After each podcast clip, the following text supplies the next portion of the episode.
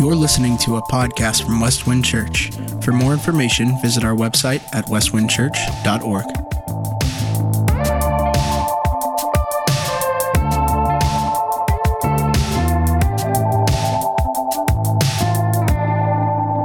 All right, so we are in uh, the book of Acts. I want to invite you to turn to Acts 14. I have a daunting task. 28 verses is a lot of verses, but it's a narrative, it's a missionary journey, and I hope there's going to be some beautiful truths. So, Acts 14, the series is titled Being the Church, and how appropriate because we're just going to see a model of kingdom work. I titled this morning's talk, um, How to Effectively Share the Good News. And I tell you, in a world that's filled with so much daunting, sad, challenging, disheartening news, we have the privilege as the people of God to share good news. So I hope this is going to be encouraging to you and very applicational. So let me start out with what I believe to be one of the most inspiring stories that I've read in recent days. Over a century ago, a band of brave souls became known as the One Way Missionaries. And it was really unique because in that day, they would purchase their ticket one way. They would board the boat, but they didn't pack luggage they took the few belongings that they had and they literally packed coffins. And they loaded their belongings on the ship and they went to their destination. One way missionaries. One of the gentlemen, that's an amazing story, his name is William Milne. William Milne did that. He got on the boat, he waved goodbye to his family, his loved ones, believing he would never see them again. He went to a primitive tribal people group in the New Hebrides in the South Pacific. He gave his life to that people group. Ironically, every missionary that had gone there previously was martyred because they were savage and headhunters. And it begs the question what would inspire those band of brave souls to go all in, risk everything? And, folks, that's our topic this morning. It's because they loved Christ and they wanted to share the gospel of Jesus Christ that transforms lives from the inside out. So I hope you have your Bibles, Acts 14, 28 verses. If you were with us last week, we were in Acts 13. Acts 13 is a hinge chapter in the book of Acts because there was a prayer meeting. It was at a place called Antioch of Syria.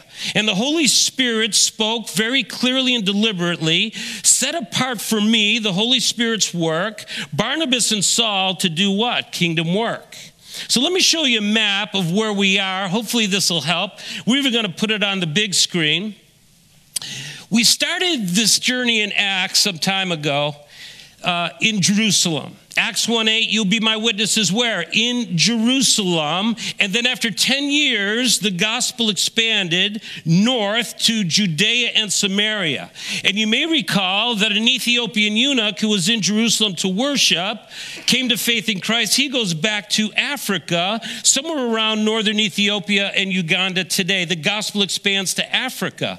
Then we head up to Caesarea Philippi, where Cornelius, a Gentile, comes to genuine faith in Christ. Then the church moves north to a place called Antioch, Syria. Acts 13, prayer meeting set apart for me. And now the gospel's moving west.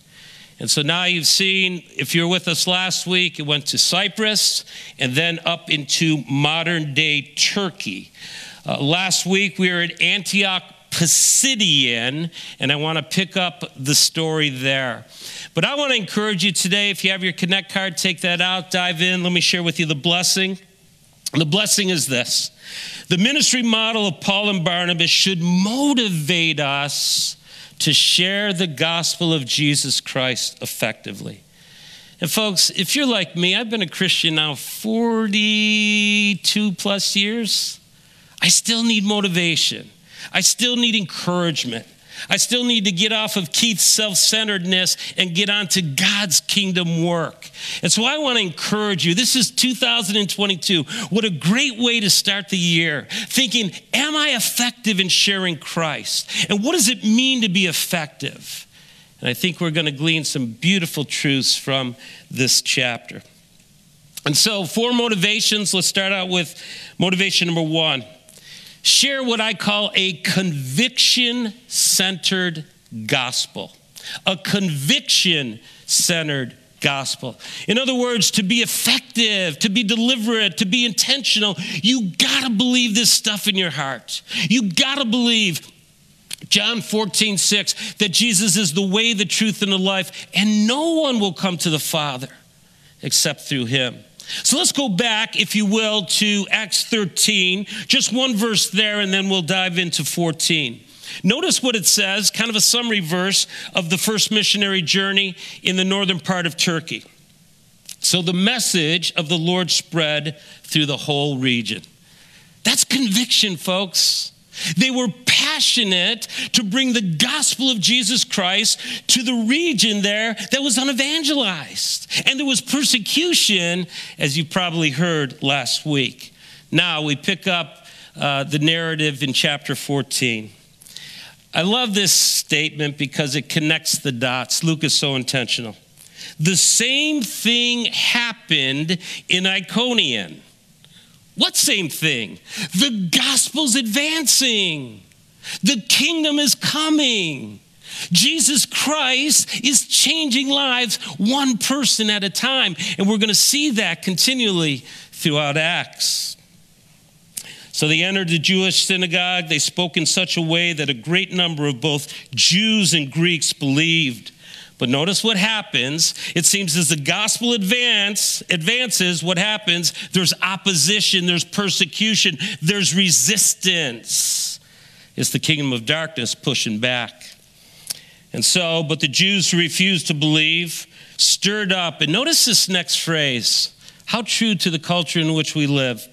And poisoned the minds of the Gentiles against the brothers. As a man thinks, so he'll live. You poison the worldview, you poison the thinking of an individual, boy, you won the battle. Worldview matters. Pay attention to the Word of God. I was at a wedding yesterday, and this is just a side note. I talked to a gentleman, he'd been in pastoral ministry for uh, pretty much his whole life.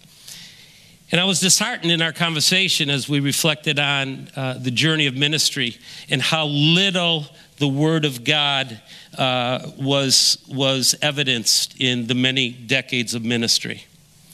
And there were other things that the church prioritized over the Word. And folks, Brett, team, you did a great job. We worship the Lord through song, right? We celebrate baptism and communion, the sacraments, the ordinances, they're beautiful. But the Word of God must be central. Why? As a person thinks, so they'll live.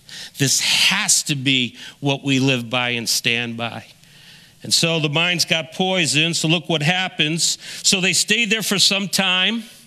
And I love this, and spoke boldly in reliance on the Lord, who testified to the message of his grace by granting that signs and wonders be performed through them.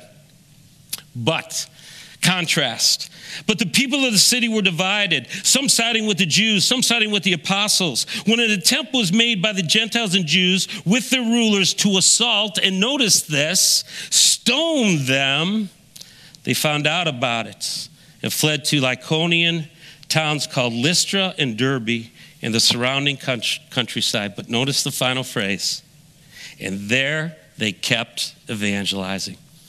Would you agree they had a conviction to share a Christ centered gospel? They were deeply invested, folks, regardless of the opposition. They're ready to get stoned, and they leave the town and they keep preaching the gospel of Jesus Christ. I love the story about uh, philosopher humanist, atheist David Hume. This goes back uh, quite some time. I love how these men wore their hair back then. That'd be funky. Scottish philosopher, skeptic. So one day, Hume was rebuked for going to hear the great preacher George Whitefield. And if you know anything about history, a great revivalist preacher, very passionate about the gospel. Someone said to Hume, I thought you don't believe the gospel, which he didn't. Hume replied, I don't, but he does. And if you read Hume's story, Whitefield was so passionate about preaching Jesus. Even a humanist, even an atheist would come and give him an audience. Why? He had passion. Similar to Caitlin as she does announcements. Do you preach like that on Wednesday night too? Okay, yeah. Do you hear that? You better believe it. Is that true? Yeah. You got a few girlfriends down front. How about how about the guys? Caitlin gets it done. All right. No, you're not sure. Okay. Little uh, audience participation. Can I share with you three things that I just stood out to me from this passage about passion and conviction? And folks, just let the Bible speak. When you read it, it just jumps out. Here's what jumped out at me. Number one, passion to be clear. And why is that important? Clarity is absolutely important. Constantly, when you have dialogue with people about spiritual things, I just find it remarkable how unclear things are. I'm in New York uh, between uh, Christmas and New Year and just at a coffee shop. I had the privilege to preach in my home church. I'm sitting in a coffee shop getting ready to preach. Two men sit down, George and Tom, and we spent an hour together just hanging out. And just hearing their thoughts about Bible and God and aren't all religions the same? Well, I lovingly said, absolutely not. Can I share with you? They're really not the same and, you know, from who God is, who Jesus is, and so forth. People need clarity about the gospel. Where do I get that from? Look at verse 1. And they spoke in such a way that a great number of both Jews and Greeks believed. There was a clarity, they got an audience, very similar to Whitefield. Here's an atheist and a humanist giving him attention. Why? There was clarity and passion in the gospel. Secondly, passion to be bold. Look at verse 3. So they stayed there for some time and spoke boldly. And so it begs the question, folks why boldness? Doesn't boldness seem a little bit pushy? That you're just kind of taking control of the conversation? I think it's the opposite. All it means is that, like then, today, there's great opposition to the gospel. You face it every day. It's the worldview that's being pushed today that's anti God, anti Christian, anti Bible. And so we need a boldness and a discernment to be clear in presenting the truths of Christianity. And folks, boldness isn't arrogance. Boldness isn't bulldozing people over. It's listening well. It's being sensitive to the Spirit's voice and responding properly. Do you remember what happened in the early uh, chapters in Jerusalem when Peter and John were thrown in prison and they get released? Acts 4:29 gives us a great prayer. And now, Lord, consider their threats and grant that your servants may speak your message how? With complete boldness. This is after being thrown in jail. They're being persecuted in Jerusalem. They're praying for boldness. And I promise you, if you want to be effective in sharing Christ, you're just going to need boldness. Why? There's opposition always. And then, third, passion to be dependent. And why do I say dependent? Look at verse 3. I love this phrase. They preached, they shared, they evangelized in reliance on the Lord. Friends, the reality is we share, we declare, we proclaim, we try to live and model, uh, exemplify the gospel. But unless the Lord opens people's hearts, unless the Spirit gives conviction over sin, it falls on deaf ears. Where do I get that? Go back all the way to Acts chapter 2. When they heard this message, Peter's preaching, they came under deep conviction, said to Peter and the rest of the apostles, Brothers, what must we do to be saved? So there was a conviction that the Spirit gave and the people responded. I promise you this in your sharing of Christ, you will know if the Spirit's working in someone's heart. you will know that they're, they're opening up and receiving, and you can keep f- moving forward with the truths of the gospel. We're going to see in Acts 16 uh, in a few weeks open doors, open hearts. But I love this picture. Check this out in Acts 16. Paul gets a Macedonian call, and there's a gal named Lydia, a God-fearer, professional woman. And what does the Bible say? Notice the Lord opened her heart. Acts 2, spirit conviction. Acts 16, the Lord opens the heart. Watch for that. Be sensitive to the Lord's work and moving in people's lives, and we'll be effective together.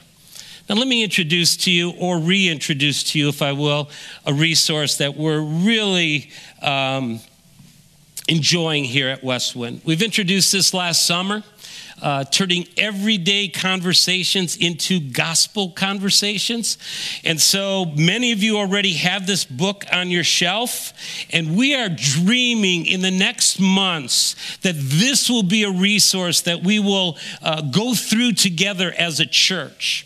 In fact, uh, uh just to promote a little bit a vision luncheon business meeting we have at the end of January.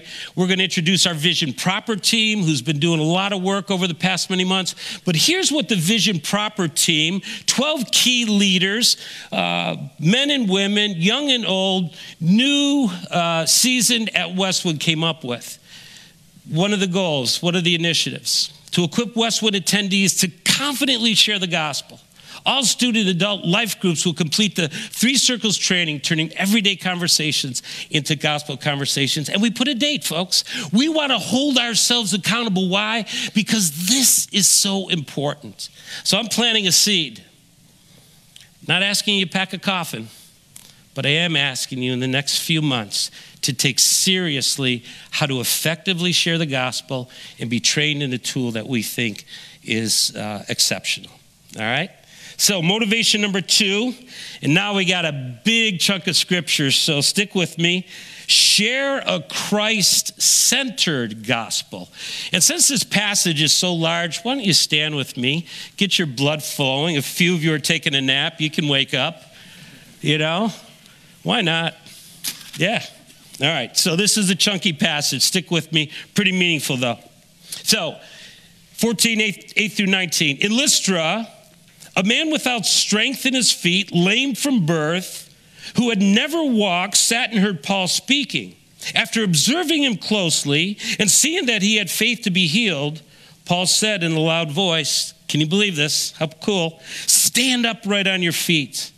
And the man jumped up, started to walk around. We've seen that before.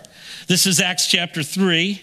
When the crowd saw what Paul had done, they raised their voices, saying in the Lycaonian language, The gods have come down to us in the form of men. And they started to call Barnabas Zeus and Paul Hermes because he was the main speaker. Then the priests of Zeus, whose temple was just outside the town, brought oxen and garlands to the gate. He, with the crowds, intended to offer sacrifice. They're starting to worship the apostles. How did they respond? The apostle Barnabas and Paul tore their robes. When they heard this, they rushed to the crowd shouting, Men, why are you doing these things? We are men also with the same nature as you, meaning a sinful nature, a broken nature, a, a nature that needs healing and restoration and redemption. And we are proclaiming good news to you that you should turn from these worthless things to the living God. And then he starts with creation who made the heavens and the earth, the sea, and everything in them. In past generations, he allowed all nations to go their own way, although he did not leave himself without a witness, since he did what is good by giving you rain from heaven, fruitful seasons, satisfying your hearts with food and happiness. Even though they said these things, they barely stopped the crowds from sacrificing to them. Please be seated. So, folks, think about what's going on here. The Gospels advancing, and two things are happening simultaneous in this passage. And both of them are in opposition uh, to the gospel by the enemy. So let's talk about the external opposition. And I'm just going to highlight quickly three verses in Acts 14. Look at verse 2. We already talked about it. There is a movement to poison the minds of those who are hearing the message. Look at Acts 5, 14, 5 and 6. There was a movement to assault them and stone them, so they fled. And then we're going to see in a little bit, Acts 14, 19, they stoned the apostle Paul. They thought he was dead. They dragged him out of the city of Lystra. We're not going to camp here because we're going to see a lot of persecution as we move forward in the book of Acts, but know this. Anytime you bring up the light of the glorious gospel, one of two things is going to happen. There's going to be a receptivity because the Lord is working. He brings conviction, He opens hearts. But there's also going to be the kingdom of darkness fighting back. Just know that's as real as the air you breathe. But you know what's more interesting to me in this passage? What I would call not an external opposition, but an internal opposition. Track with me for a moment. The internal opposition is more subtle. What happens? Here's two missionaries, two men of God trying to do kingdom work, and all of a sudden the crowd is putting them up on a pedestal wanting to worship them as they worship other pagan gods. I promise you this it looks like, well, this was just easy for them to overcome because they were humble men, they were broken men, they realized that they had the same sinful nature as the people they were preaching to. But you know, one of the great works of the enemy today in kingdom work? It's popularity. There's a lot of individuals globally who preach the name of Christ, according to Philippians 1, for selfish ambition. And all of a sudden they get elevated. They get put on a pedestal. And you know what happens? Proverbs 16 says, Pride comes before the fall. I'm not going to highlight any names today, but if you're at all aware of modern day Christendom, it doesn't matter where you go. Those who have accepted worship and accolades and fame and fortune from people, even God's people, often find their demise, sadly, through the gospel. Billy Graham is one of my heroes, and one of my favorite stories comes from his life. At a dedication ceremony for the Billy Graham Library in 2007, it was a beautiful day. The presidents of the United States, three or four of them showed up, and they were all there. It was just a, a God honoring time. The library was dedicated. And as Billy went through and he saw everything, of course, his heart was touched. He thanked God. But one comment he made he said, You know, as I look at all this, it seems like there's too much of Billy Graham. Friends, I think that's why Billy Graham finished the race well. He was faithful to the end. Why? He had a humble disposition. He kept Christ at the center of the gospel. It's not about people, it's not about popularity.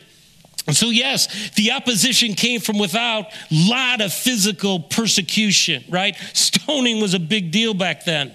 But just imagine the pedestal that Paul and Barnabas could have been put up on, getting the accolades and the uh, the name recognition. And, and so here's the encouragement for all of us.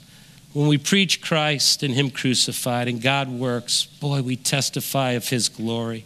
We testify of His grace. We try to keep Christ at the center of the gospel. And I really believe that's what these men champion. Third, motivation number three share a cross centered gospel. Look at verses 19 through 22. Then some Jews came from Antioch and Iconium, and when they had won over the crowds and stoned Paul, they dragged him out of the city thinking he was dead.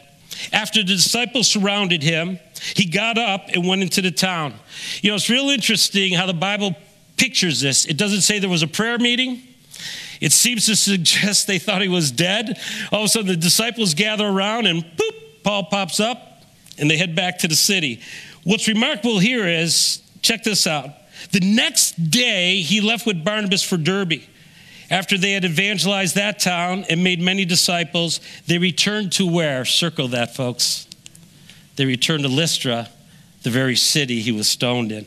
to Iconium, to Antioch, strengthening the disciples by encouraging them to continue in the faith, by telling them it is necessary to pass through many troubles on our way into the kingdom of God. Hone in on that verse. Let me put it up on the screen because that's a true summary verse of the book of Acts. Again, Luke is so intentional in his writings. He wants us to capture these big picture themes. This is one of them. You got to land here, folks. We will never have an easy task. This is a tough calling. Can you imagine being Paul getting stoned to death, literally stoned to death? People thought he was dead. He gets up, he goes back to the very city that tried to take his life. That's remarkable. That's passion. That is a Christ centered and a cross centered gospel. Now, we might think, boy, that's weird. That was then, and this is now. Folks, what is happening now, what happened then, is happening now on steroids. All you have to do is track various ministries that look at martyrdom in Christen, Christendom today. You'll find that hundreds of thousands of Christians globally are being persecuted and martyred for the gospel. If you want a resource, I encourage you, it's called Voice of the Martyrs. And it's a ministry that you can support, you can pray for, but you can learn how the gospel advances with the, with the cross at the center. Now, in most recent days, you probably are familiar what happened October 16th, right, in Haiti. Just imagine being deployed. You're from the Amish community in four or five different states in the Midwest. There's a mission base in Haiti, and you're there to serve. There's 17 of you, all the way from infants through many single women and men to couples, husbands and wives, and kids. 17 deployed. You just come from an orphanage, you spend a couple hours, you're ministering to the kids, and a lot of God honoring work. As you head back to the compound, there's a gang. The gang's name, Mawozo. They're fierce. So they surround you, they kidnap you, and they take you away to their base. For two months, you're in this small compound, and it was hard. Uh, disease infested, uh, very little uh, food. Uh, they treated the kids properly, thankfully. But just imagine for two months trying to discern, Lord, what's going on here? Well, I'll tell you what's going on. It's a cross centered gospel. How did they respond? Read the story, folk. It was miraculous. From the very moments they were cap- captured, you know what they did? They sang songs to the Lord while their captors were there, and they prayed. They had prayer vigils 24 hours a day, half hour and hour slots. They prayed to God that we, the body of Christ, would be praying and interceding for their release. Many times they had opportunity to escape. They said no because they had a unity approach to uh, escaping. But just a few days ago, after about two months in captivity, they believed the time was right and so they left during the night. And there's 12 of them, from little all the way up to couples. And they walked through the night for 10 hours. They followed the star. They, they had a landscape that, that kind of directed them. And they stopped along the way and they prayed to God. They finally, it's daylight. They met a civilian who called for rescue and they went home with the Coast Guard to Florida. When I read and reread that story, it just warmed my heart. Why? They witnessed to their captors. The uh, team lead of the gang uh, had a gospel conversation with one of the Amish men. And the gentleman said, Listen, we love you, we forgive what you're doing to us, but we pray you'll change your ways. Why? God will judge such actions. And they shared the good news with them. They planted seeds, and they were a testimony through song, through word, through prayer, and now they're home telling their story. How does that inspire us, folks? I, I hope a lot. Most of us, probably the vast majority here, will never have that kind of encounter. But I promise you this when you bring up the name of Jesus, when you have a Christ centered and a cross centered gospel, there will be opposition. And it'll come from without and sometimes from within. And we just have to work hard to say, Lord, that's part of the journey to see your kingdom come. Now, finally, motivation number four sharing a church centered gospel. And as I thought about this last section, I thought Luke, again, really wants to champion one thing. Jesus says, I will build my church, and the gates of hell will not prevail against it. So, track with me how the church stands out here. Verses 22 through 28. When they had appointed elders in every church and prayed with fasting, they committed them to the Lord in whom they had believed. Then they passed through Pisidia and then Pamphylia, and they spoke the message in Perga. They went down to Attalia. From there, they sailed back to Antioch, meaning Antioch in Syria where they had been entrusted to the grace of God for the work they had not completed. After they arrived, they had gathered what? The church together. They reported everything God had done with them and that He had opened the door of faith to the Gentiles, and they spent a considerable time with the disciples. Here's what's beautiful about Acts 14 it closes with Jesus' promise to build His church. And, friends, today, when you hear the narrative that's being communicated about the Church of Jesus Christ, we're often put in a really poor light. The church is looked at negatively today, even by some Christians. Why? We go through hard times. It's difficult, this journey, right? And I want to encourage you this morning. When you think about the church, think about it in two ways. One, the bride of Christ. We're being adorned now. We're being adorned to meet the bridegroom. And there is a process called sanctification to becoming beautiful, to becoming pure like a bride to meet the bridegroom. But we're also the body of Christ hands, feet, ears, eyes, nose. We have a function, a role to play. Let's play that part. Let's not give up on the church that Jesus Christ gave his life for. Because you're going to hear the bad press, I promise you. I hear it all the time. I'll never give up on the bride of Christ and the body of Christ. He gave his life to build his church. So let's celebrate it as the early church celebrates it. So, what do we try to do? Caitlin said it. We try to tell God's stories. And, folks, we want to encourage you. God is working. We know that. We want to hear your stories. We want to know how God is working. Why? So we can do what they did in, in Antioch. They came back, gathered the church, and they told God stories. And people got jazzed, they got fired up. They stood in awe of God, they celebrated His work. And so, when you have a God story, who do you call? Call a man. His name's Brett. It's back there. All right, let's close with our, our buddy William Milne. Let's go back, and this is one of the most remarkable stories of the brave souls who became the one way missionaries. William Milne literally lived one way. He went to New Hebrides, South Pacific. For 35 years, he preached the gospel of Jesus Christ. Today, you can go to that area among a people group that was once headhunters and savages.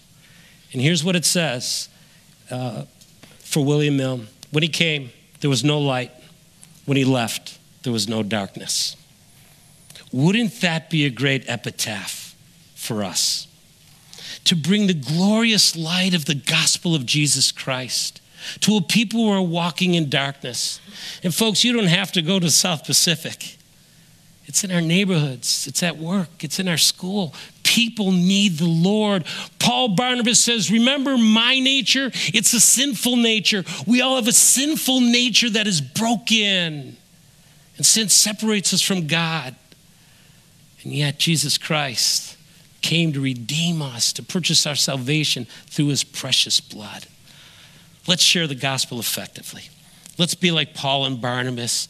Let's be like William Milne. Let's be like these brave souls. So, what does it look like? I'm going to come back to the application because this is a key thing. We're asking you to pray about being trained between now and June 1st. This is a great resource. Many of you have it. Be trained, make a commitment, say yes. Secondly, be intentional. And what does that mean? I think God's opening doors creates divine appointments all the time. Let's walk into those divine appointments. Let's be bold about preaching Christ. Let's be sensitive, but be clear with the gospel. And some people, as we've seen in Acts 13 and 14, will say, Yes, the kingdom will come. God will be glorified, and we'll stand in awe of him. Let's pray together. Father, thank you. Wow, beautiful stories. Thank you for your word. Thank you for the clarity of Luke's writings and the inspiration, Lord, the motivation to be like these men who are just like us, broken and yet transformed. So, God, would you give us a heart in this new year to become more effective in sharing the good and glorious gospel of Jesus Christ? Lord, do a work that only you can do. I pray in Jesus' name. Amen.